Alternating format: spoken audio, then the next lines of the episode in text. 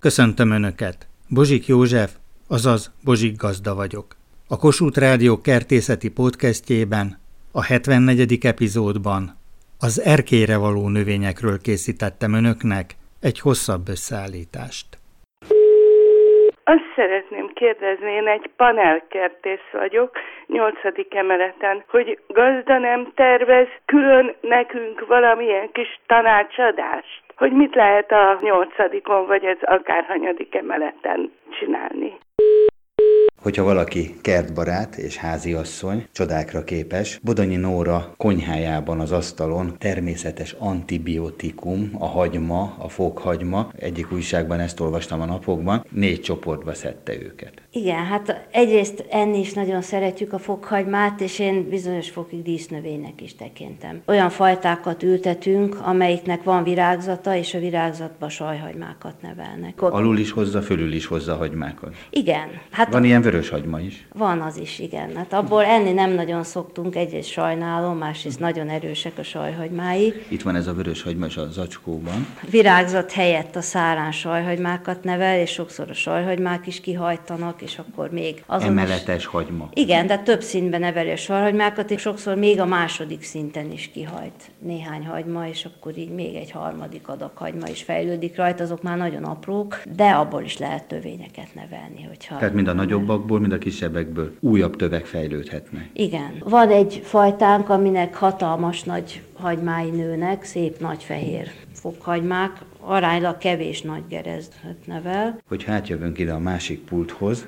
Néhány cserépben már vannak magoncok. Már ki is nőtek. Csiráztatni nem a földbe szoktam, tehát vizes papírba szoktam őket csiráztatni, mert általában nagyon sokféle magonc van, és hogyha mindegyik földes ládikóban lenne, akkor nem férnének el. Tehát ez azért is jó, mert így látjuk, hogy mennyire csíraképes, hogy melyikből lett kis növény, vagy melyik nem csirázott igen, ki. Igen, tehát nem kell annyi cserepet elfoglalni földdel, és általában úgy szoktam, hogy addig hagyom a vizes papírba, amíg a maghéjat ledobja a csiranövény, és akkor ültetem ki, és akkor már úgy, hogy a gyökere a földbe, és a, a sziklevelek pedig a föld fölött vannak, és így nem nagyon, tehát nagyon kevés a veszteség.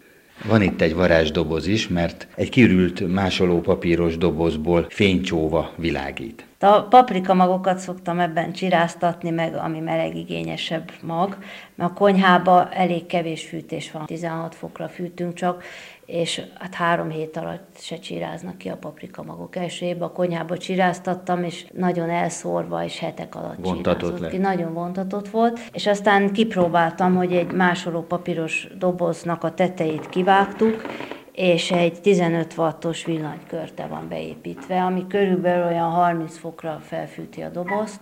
És a doboz alján pedig? A doboz alján is van újságpapír, meg a magok ilyen üvegedényekben vannak, nedves papírban csíráznak, tehát nem talajba szoktam csiráztatni, hanem így papírban, és a tetejére is még rakok pár réteg újságot, hogy egyenletesebb legyen a hőmérséklet eloszlás.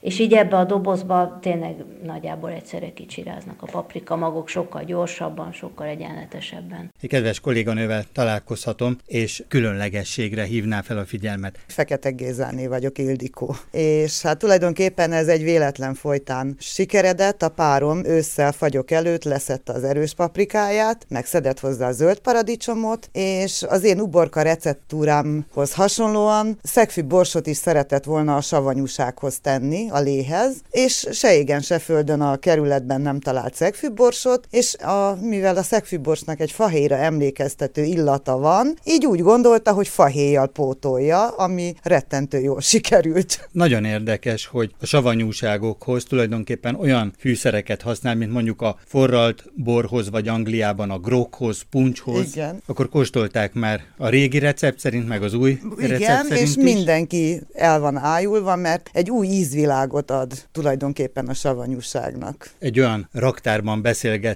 ahol nagyon sok gyógynövénymag is van, hogy ön miket szokott alkalmazni a családnál otthon? Otthon a családnál, hát tulajdonképpen a körömvirágot, ami gyulladáscsökkentő, mi szoktunk szedni kakukkfüvet vadon, és megszárítjuk, és kakukkfüvet szinte mindenféle ételbe teszünk. Köhögés gátlónak is igen, jótékony? Igen, igen, és nyugtató hatású is. A pörköltekhez, krumpli ételekhez nagyon jól passzol.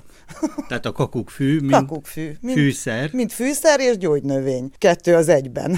Ahogy említi a körömvirágot, a bíbor kasvirág és az echinácea is, mint immunfokozó szóba jöhet, de nagyon érdekes, hogy van, ami vízben oldódik, van, ami csak alkoholban oldódik, vagy zsiradékban oldódik, például a kapszaicin, a paprikának a legendás hatóanyaga, amelyet Kolumbusz orvosa hozott még át, ugye a Santa Maria hajón, tehát évszázadokra visszatekintés, ugye az indiánok használták ezt ott akkor, és az orvos így figyel fel rá, a spanyol orvos, tehát ugye sok minden fűben, fában, orvosságban. Itt természetes. A kasvirág, ugye, tehát azt is el lehet vetni, akár egy erkélyen is, balkonládába, otthon. Ezt én nem mondanám. Ne, nem mondanám? Nem. Mert már láttam, évelő, csak azért mondom. Évelő növény, és ilyen magas. Tehát egy nagy dézsába kell elvenni. Nagy dézsában, igen. Ami balkonládába való, az inkább egy kakukkfű, vagy az alacsonyabb növénykék. A citromfüvet sem javaslom. Balkonládába kaprot lehet például, vagy petrezselymet. Most ugye a kapornál fontos, hogy fényre csírázik, tehát nem szabad földet tenni rá, nem szinte a felületre kell szórni, hogy igen, fényt kapjon. Igen, igen, igen. Aztán ha elveti magát, utána már kiírthatatlan. Hát csak egyszer kell megvenni. Igen, igen. Elszórja magját, és évente kétszer-háromszor is képes kikelni. Kónya Katalin vagyok. Valamikor a kérésemre elindította az Zerké kertészet rovatot, amit köszönök szépen. Most azért keresem, mert vagy még nem volt szó, vagy elkerült a figyelmemet, de remekül lehet gombát termeszteni. Kicsi dobozban lehet megvásárolni a termesztődobozokat. Némi kísérletezés után egészen jól termeszthető. Én most a sitaké gombával kísérletezek. Terem most is, már lehet belőle főzni. Nagyon szépen köszönöm az üzenetét, ezt nem is gondoltam volna. Szóval én egy kísérletező ember vagyok, nyolcadik emeleten lakom, van egy kis tündérbűbályos kertem, felsorolom legalább a felét, hogy mi van itt. Soroljam? Igen. Borsó, bab, zeller, lestján, kapor, paradicsom, menta, a hortenzia, a paprika, aztán sok-sok eper, jövök a másik oldalra, itt van egy-két virág, citromfű, sarkantyúka, metélőhagyma, ez bazsalikon, mellette egy muskátli, kikeltek a petrezselymeim, hát szóval ez egy csudavilág. Ja, és kint a külső ládában kakukkfű, ami virágzik, van eprem, egy paradicsomom, amin már három paradicsomocska van odakint, és van egy rozmaringom. Úgy nagyjából.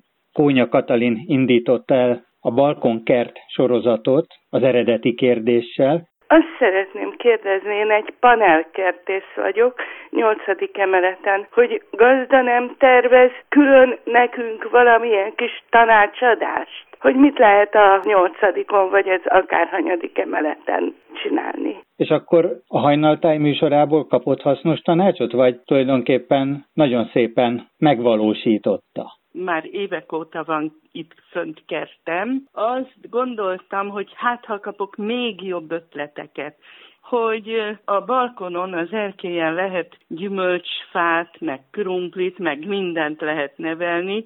Na most, ha az ember praktikusan gondolkodik, akkor ugye a gyümölcs az egy ilyen parányi fa, ami befér egy balkonra, az terem mondjuk maximum két vagy három kilót, tehát azzal nem éri meg vacakolni, mert a balkonkertésznek az a gyönyörűsége, hogy minden nap látja, hogy fejlődik. Tehát ez akkora öröm. Azt még hozzá kell tennem, hogy ez egy három méter hatvan centis lodzsa, amit felsoroltam, még azon kívül is van egy-két dolog, de itt még két ember kényelmesen tud étkezni. Hogyan termeszti a gombát, és akkor milyen fajtát termeszt? Azért voltam olyan kicsit bizonytalan, hogy ezen egy kísérleti fázis. Megrendeltem ilyen gombatermő dobozt, egy sitakét és egy csiperke gombát. A csiperke fönt van a padláson, a sitakétből főztem. Valami egészen különleges, hogy hogy termelem. Mert egészen másként termelem, mint ahogy mondták, de úgy kitaláltam magamnak, hogy esztétikus is legyen, mert hát a konyhába tartom, azért oda nem fog berakni egy rondagomba zsákot, de egy aranyos kis házikot csináltam neki. Akkor a konyhában termeszti a sitake gombát.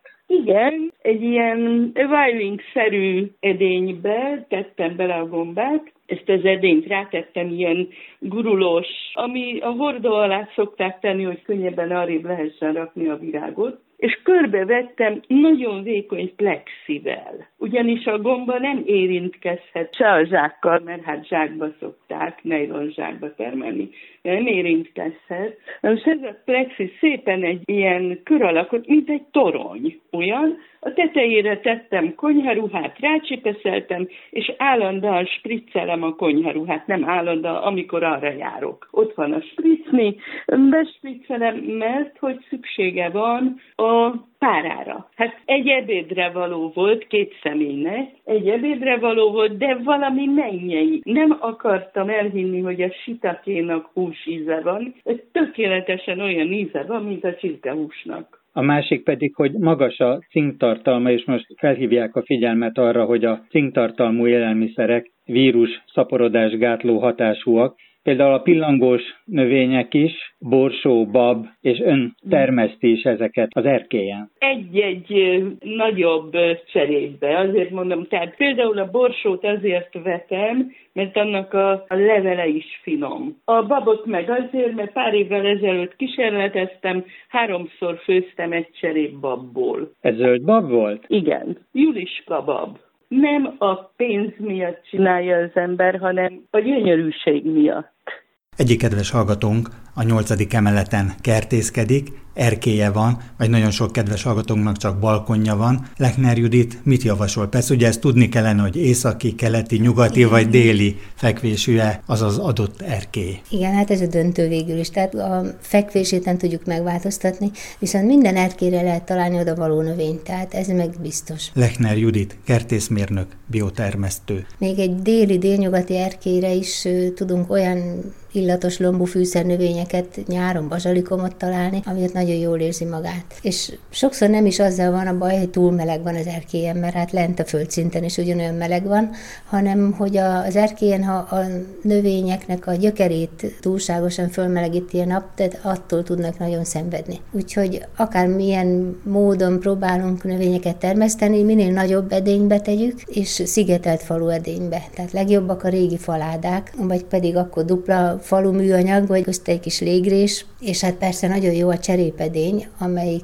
porózus, igazi régi cserépedények, mert hogy az folyamatosan párologtat, és ezzel hűti is a földet, amiben a növények vannak. És hát tényleg ez nagyon fontos, hogy minél nagyobb edényt használjunk, mert a, végülis a gyökereket kell védenünk a felmelegedéstől. A levél az rengeteg mindent kibír, pláne hogyha zsáját, meg levendulát, kakukkfüvet próbálkozunk ott az erkélyen termeszteni, annak semmi meleg nem sok. Viszont a gyökere az a, így a természetben is látjuk, hogy ilyen sziklakerti körülményeket szeret, bebújik a kövek alá, hűvösbe a gyökér, tehát ezt kell neki megtalálnunk, ezt a lehetőséget, ezt biztosítani mesterségesen is az erkélyen. Ugye sokan zöldségnövényeket is termesztenek, akár levélpetrezselyem, snidling, metélőhagyma, a fűszernövények felé is elmozdulhatunk, illetve a gyógynövények irányába is. Ugye ki mit szeret? Én is úgy vettem észre a saját kis kertemben, mióta saját célra és fűszernövényeket meg veteményest csinálunk most már, hogy a legnagyobb öröm ezekben a kis levélzöldségekben, levélfűszerekben van.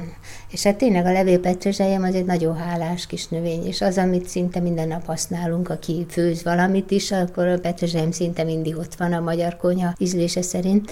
Úgyhogy azt tényleg érdemes elvetni, és hát persze olyan fajtát, amelyiknek nem nő meg a gyökere, mert azzal fölösleges kísérletezni. És hát a, megint csak, hogy visszatérve a globális felmelegedésre, tehát ezek a mediterrán kis fűszernövények nagyon hálásak, a kakukkfűből egy-egy ágacskát leszedni, és hát nyárra pedig a bazsalikom az mindenképpen jó a erkélyen. Önképpen a bazsalikom jobban is szeret a balkonon lakni, akármilyen edénybe, mint a szabad földön, mert annyira melegigényes, hogy jobban esik neki abban a magasságban létezni, mint hogy azok az esti hűvös időszakok megviselnék már szeptemberbe. Úgyhogy a bazsalikomot azt mindenképpen erkélynövényként tudjuk használni. Aztán az oregánó, más szóval szurokfű. Ugye az is lehet egy kedvenc, és akkor már eszembe jut a paradicsom és a paprika, és akár az olasz konyha, vagy az olaszos jellegű konyha, hiszen ezek vezető növényei, például a pizzakészítésnek. Hát paprikát azért lehet, hogy nem érdemes egy erkélyen, hát paradicsomból meg az apró, azokat az egészen apró kis koktélparadicsomokat, na hát az egy jó játék lehet, meg hát jól is mutat tényleg az erkélyen, szóval azzal meg lehet próbálkozni, de leglényegesebb, hogy a friss bazsalikom ott legyen mellette. Szóval azt tudjuk ugye úgy megtalálni az erkélyen, hogy a boltba hiába megyünk érte, olyan frissességbe sose találjuk meg, mint a saját erkélyünkön. Talán az zöld fűszerek azok, amiket a leginkább érdemes az erkélyen nevelgetni. És hát persze vannak a tavasziak, a metélőhagyma, a metélőfokhagyma, meg a csabai revérfű, tehát akkor is lehet ilyen kis friss zöldeket keresgélni a kertbe, az erkélyen is termeszteni. Tehát akkor erre gondolt, amikor azt mondta, hogy zöld fűszerek, illetve zöld lombjukkal díszítő, illetve fogyasztható zöldségnövények vagy fűszernövények. Igen, igen, és hát mondjuk egy árnyékosabb keleti erkélyen, ott meg akár kaprot is lehet megpróbálni nevelgetni, vagy egy tárkonyt egy nagyon nagy edénybe, hogyha beletesszük. Árnyékos balkonoknak jó növénye lehet a borsmenta is, de annak is egy jó nagy edény kell, és akkor hát azt meg egészen tényleg frissen dobálhatjuk bele a mentás, citromos, lájmos, nem tudom milyen koktélokba, úgyhogy az is lehet egy ilyen jó kis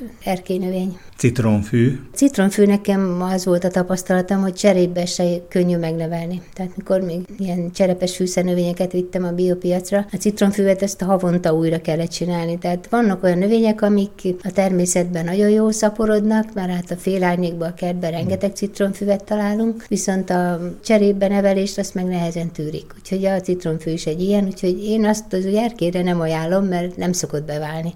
Olyat szeretnék kérdezni, hogy kis növésű cseresznyefa van-e, és lehet-e valahol kapni? Alapvetően a cseresznyét és a meggyet elsősorban sajmegyallanyon lehet vásárolni, de kedves hallgatóink szeretnének törpe cseresznyefákat, törpe megyfákat vásárolni. Ezek a törpésítő alanyok mennyire terjedtek el? Ma már nélkülözhetetlenek a cseresznyénél is és a meggynél is a törpésítő alanyok. Bereznai Roland, faiskolás, okleveles kertészmérnök, növényvédő szakmérnök. Sűrűn vannak telepítve akár fél méterre is egymástól a gyümölcsfák, sövénynek, stb. stb. De hozzá kell tenni, hogy ennek ára van. Optimális termőhely, nagyon fontos, optimális tápanyagellátás, folyamatos metszés, akár júniusban is, nyári vegetációban történő metszés. Így ezek a törpésítő alanyok ö, kifejtik a hatásukat. Mert azért azt tudni kell, hogy minél előbb termőre fordul egy, és nem csak a cseresznye megy, hanem egy, mondjuk így általánosságban egy gyümölcsfa, annál előbb csökken le a növekedése, a vegetatív növekedési eréje is, hiszen a termés kiérlelése és az igen nagy erőt igényel, ami annak az a következménye, hogy a hajtás növekedés lelassul. Tehát ezért van az, hogy amikor azokban az években, amikor mondjuk rossz a termékenyülés egy adott gyümölcsfajnál, és kevés a termés, akkor a hajtás növekedés azért sokkal erősebb, mert akkor oda van energia. Ha viszont a legfontosabb ugye, szempont a növényeknél, mint ugye az embernél is az utódnevelés, bár pedig a növénynél az utód az a termés, akkor ha ez jól be van rakódva, akkor a, a gyümölcsfa arra koncentrál. Magyarán, hogyha sikerült viszonylag korán termőre fordítanunk az általunk nevelt gyümölcsfát, akkor a magasságbeli korlátozást is elérjük. Ezért kell arra is vigyázni, hogy mikor metszük a gyümölcsfánkat, és ez nem csak a cseresznyére, meg a megyre vonatkozik, megtaláljuk azt a, az egyensúlyt, amikor metszünk is, de nem olyan erősen, hogy idézőjelben megvadul a fa, mert azért azt tudni kell, hogy minél erősebben metszünk egy gyümölcsfát, az annál erősebben fog növekedni. És ez cseresznyénél például különösen igaz, mikor ugye sokan kérdezik, hogy hát fölnőtt az égbe, és akkor ott azt minden évben levágja. Mindis azt mondja az illető mondjuk, hogy minden évben levágom, és még jobban nő. Hát pontosan erről van szó, minél erősebben metszük, annál erősebben nő. Hát mi kényszerítjük rá a szerencsétlen fát, termésképzésre kell kényszeríteni a fát, és akkor ő majd leszabályozza a saját növekedését. Érdemes vele foglalatoskodni, csodákat lehet művelni, de, de szakirodalom nélkül nem megy. Ezt én így gondolom. Kedves hallgatóink között vannak, akik erkélykertészek, balkonkertészek, és ahogy itt állok dr. Orlóczy Lászlóval, az ELTE fűvészkertjének igazgatójával, hát itt vannak a törpefák. Akkor végül is talán még azt is ajánlhatjuk kedves hallgatóinknak, hogy Törpegyümölcsfákat termesztenek a balkonon? Erkélyen? Feltétlenül. Lehet balkonon gyümölcsfát termeszteni megfelelő alany és nemes megválasztása után. Genetikailag törpefajták. Genetikailag törpefajták léteznek, alanyban és nemesben is. Lehet a kettőt együtt is, meg külön-külön is használni, alkalmazni. A genetikai törpefajtánál nincs szükség törpésítő alanyra oltani, ott értelemszerűen vagy saját gyökerén, vagy pedig valamilyen normális, normál alanyra ráoltva ugyanolyan törpe növekedést tudunk elérni. Itt előttünk, ami két őszibarack látható, az egyik egy piros levelű, a másik egy zöld levelű. Ez mind a kettő törpe őszibarack. Az egyik az piros termésű, ahogy mondtam, nem csak a levele piros, hanem a termése is. A másik esetében egy klasszikus őszi barackról beszélünk, azért mondtam is, kihangsúlyozom az őszi szót, mert valamikor régen az őszi barack azért volt őszi barack, mert ősszel érett, mindig duránci barack volt, azaz nem magvaválló, és késő ősszel, akár októberben érő barackról beszélünk, addigra tudott megpuhulni a gyümölcshús olyan minőségre, hogy fogyasztható legyen. Ezek teljesen kimentek a divatból, már az őszi barack nyári barack, nyáron élnek az őszi barackok, és ezek a barackok már teljesen mások, mint a régi klasszikus szőlők között termelt régi őszi barack. Ezek magvavállók, nagy gyümölcsűek, puha gyümölcsűek, de ugyanakkor nektarinok is vannak köztük, szépen színesedők, tehát teljesen más. De ez a törpe, ez duránci, későn érő, viszont azt meg tudom mondani, hogy annyira illatos, hogy például ősszel, késő ősszeli októberben egy őszibarack leves csinálni belőle, az maga a mennyei fogás. Tehát mindenképpen arra jó, friss fogyasztásra talán kevésbé alkalmas, de mindenképpen tudom ajánlani. A másik pedig az, hogy törpe gyümölcsfákat ugye sokkal intenzívebben kell kezelnünk. Tehát ha a teraszra kiültetjük mondjuk egy dézsába, akkor arra figyeljünk, hogy télen azért az egész dézsa földje ne fagyjon át, ezt meg kell próbálni. Általában a legjobb megoldás, hogy újságpapírra, de még jobb megoldás, hogy buborékfóliával, amit a csomagoló anyagként számtalanszor vehetünk mindenféle műszaki eszközvásárlásakor. Ilyen buborékfóliával a cserepet körbe tekerjük többszörösen, és akkor általában, ha csak nincsen nagyon-nagyon szélsőségesen kemény tél, akkor a cserép belsejében a föld nem tud átfagyni, és akkor gyakorlatilag jobban tudja átvészelni a telet a gyümölcsfa. A másik, amire figyelni kell, hogy azért egy cserében a növénynek a gyökérzete korlátozott, és ezért mind a tápanyag utánpótlás, mind az öntözést nagyon figyelmesen kell követnünk, mert hogy kiszárad vagy elfogy a tápanyag, akkor szenvedni fog a növény. Tehát intenzívebben kell tartani, de így is hosszú évekig megtartható egy gyümölcsfa a teraszon. Kolumbusz Kristóf hajóorvosa hozta az első paprikát az új világból, Spanyolországba, és aztán török bors néven terjedt el az ezerötszázas években már Magyarországon is. Csodálatos tövek mellett állunk, egyszer mondta nekem, hogy ez a csoki habanero, ez évelő, nem is csak, hogy egy nyári, hanem ez újra és újra tudna hozni termést. Az eredeti termőhelyükön ezek a paprika fajok és fajták évelő növényként viselkednek. Váradi Éva, kertészmérnök. Hát nálunk természetesen csak akkor tudják ezt hozni, hogyha bevisszük őket az első fagyok előtt. Akkor sem lesz igazán komoly termés télen, ugye, mert nem tud kötni a fényszegény időszakba, de mint látjuk azt a kajánbors, a kajánpepör fajtát, az tel is teli van virággal. Tehát ő folyamatosan nő és, és hozza a virágot. Érdekes ez a nyugati megnevezés, a Scoville, amely egy mértékegység és az erősségét ezzel mérik. Tulajdonképpen egy mértékegység. Így van, kezdenénk akkor a skálán a tetőponton lévő paprikával, pontosabban chili paprika fajtával, a karolinai pirrel. Turóczi Attila, a chili paprika kedvelője. Ez egy hibrid paprika fajta, ezt egy Ed Curry nevű amerikai kertész tenyésztette ki, pontosabban állította elő. Hivatalos, hogy benne volt a Guinness rekordok könyvében, mint a világ legerősebb paprikája. Tekintettel arra, hogy ezen az előbb említett Scoville-féle skálán, hogy a magyar paprikáknak a kétezer-ötszázas erősségével szemben, ez mint egy másfél millió, illetve egyes példányoknak a termése két millió kétszázezer erősséget produkál. Hogy ezt lehessen érzékelni egyébként, hogy ez a Scoville-féle skálán ez milyen erősséget jelent, tehát a tiszta kapszaicin kivonat, annak az erőssége az ilyen tizenöt-tizenhat millió Scoville fokos, illetve a paprika spré, amit rendőrségi, illetve rendészeti feladatokra használnak, az nagyjából egy öt milliós erősségű lehet. Tehát el lehet képzelni, hogy akkor nagyjából ez a másfél és kettő millió kettő közé eső paprika, ez milyen erős lehet. Mert volt olyan kedves hallgatón, kérdezte, hogy valóban van-e olyan méregerős paprika, amely tényleg méreg? De akkor ez már szinte a méreg kategória, vagy az is? Így van, ez már valóban a méreg kategória, tehát ezt a hagyományos módon felhasználni nem lehet, sőt erőteljesen nem ajánlott. Tekintettel arra, hogyha mondjuk egy lecsóba beleszeleteli a háziasszony, akkor gyakorlatilag ehetetlenné válik.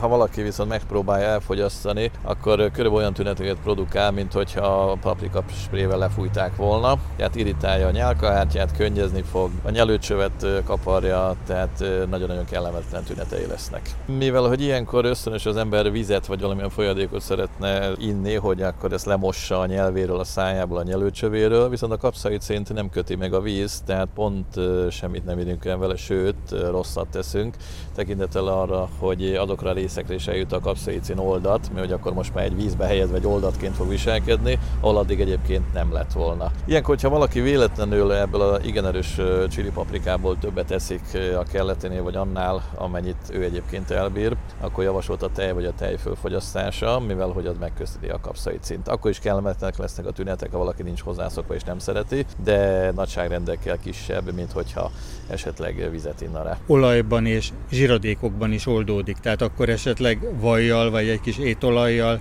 ilyesmivel is kísérletezhetünk. Például ugye, hogy valaki netántán a személyhez nyúl, akkor az drámai következményekkel jár, úgy, ahogy az előbb mondta, hogy pláne vízzel próbálja higítani. Igen, célszerű, viszont azért az olajat a szembe csepegtetni, annak is vannak egészségügyi mellékhatás, illetve kockázatai, tehát mindenképpen itt javasolt inkább a tejnek a használata. Esetleg, hogyha mondjuk egy bőrfelületen képződik az irritáció, akkor esetleg egy tejfelős borogatás, ha nagyon súlyos az eset.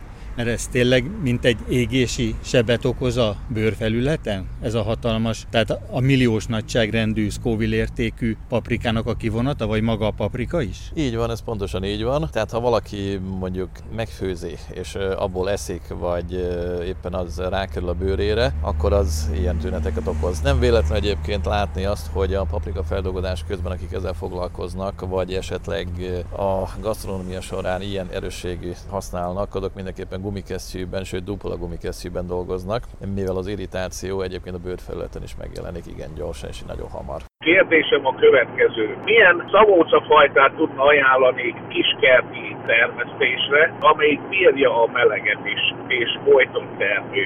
Garamárk kertészmérnök kollégám említette a folyton termő fajtákat. Ugye a Kletter Star, az például egy német fajta, amelyik nagy sikert, mint kúszóeper is befutott.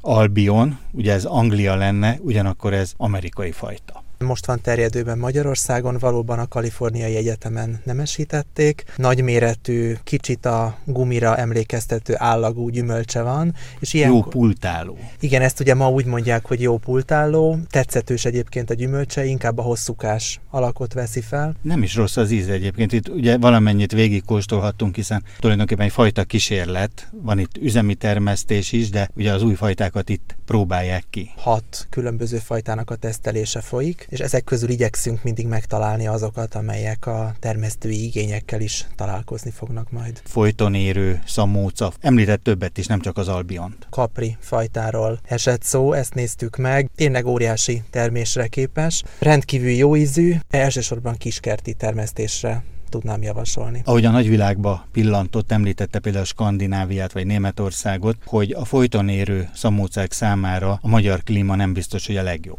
Sajnos annyira melegek már a nyarak, és a szamóca alapvetően egy északi növény, tehát hogyha az éjszakai átlaghőmérséklet meghaladja a húsz-huszonegy fokot, ami ugye Magyarországon július-augusztusban igen gyakran előfordul, akkor le szokott állni a rügydifferenciálódás, és a folyton termő az egyszer csak beszünteti a tőkocsányok kihozatalát, és ezáltal ugye nem jutunk terméshez, és csak amikor a hőmérséklet visszamegy a húsz fokos határ alá, akkor indul újra ez a folyamat. Tehát erre számítani kell, hogyha valaki folyton termő szamócára gondol. Nem mindegyik fajtánál, az általunk vizsgált fajtákkal mi ezt tapasztaltuk. Önök elsősorban, mint honosítók, az olasz fajtákat hozzák be. A Magyar Nemzeti Fajtajegyzéken Svájctól elkezdve hallottam itt most francia fajtát is. Az Albion az Egyesült Államokból érkezett, tehát hatalmas nagy nemesítő műhelyek vannak. Franciaország, Anglia épp úgy megtalálható közöttük, mint a déli államok. Elsősorban Olaszország, ország. Mi például egy észak-olasz nemesítői műhellyel vagyunk kapcsolatban, az ő fajtáikat teszteljük Magyarország teljes területén, és hát húsz éve képviseljük már ezeket a fajtákat. Régi nagy siker volt például a marmoláda, vagy a raurika, de itt van még előttünk jó néhány újdonság. Igen, az utóbbi időben robbanásszerűen megnőtt a fajta újdonságok száma, és ez ugye azt vonja maga után, hogy egyre több helyen kell ezeket kipróbálni, hogy meglegyen a megfelelő tapasztalat. A Clary az most már lassan tizenöt éve vezető fajtának bizonyul. Vannak olyan fajták, amelyek az erdei szamóca ízvilágával vetekszenek. Ez így van, a deli az egy nagyon speciális fajta, semmiképpen sem javasolnám nagy felületre, pláne üzemi méretekben, nagyon lágy a gyümölcshúsa, ezt ellensúlyozza viszont az az exkluzív íz, ami az erdei szamóca ízét idézi, emellett szép a színe és nagyon jó lekvár készíthető belőle. Kedves hallgatóink, van egy éjjel-nappal működő üzenetrögzítő, ezen várom az önök kertészeti kérdéseit, amelyek alapján készítem el az újabb összeállításokat. A telefonszám a következő: nulla hatvanegy, háromszázhuszonnyolc, hetvenhárom, nulla nulla. Várom önöket egy újabb epizóddal a Bozsik Gazda Podcastben.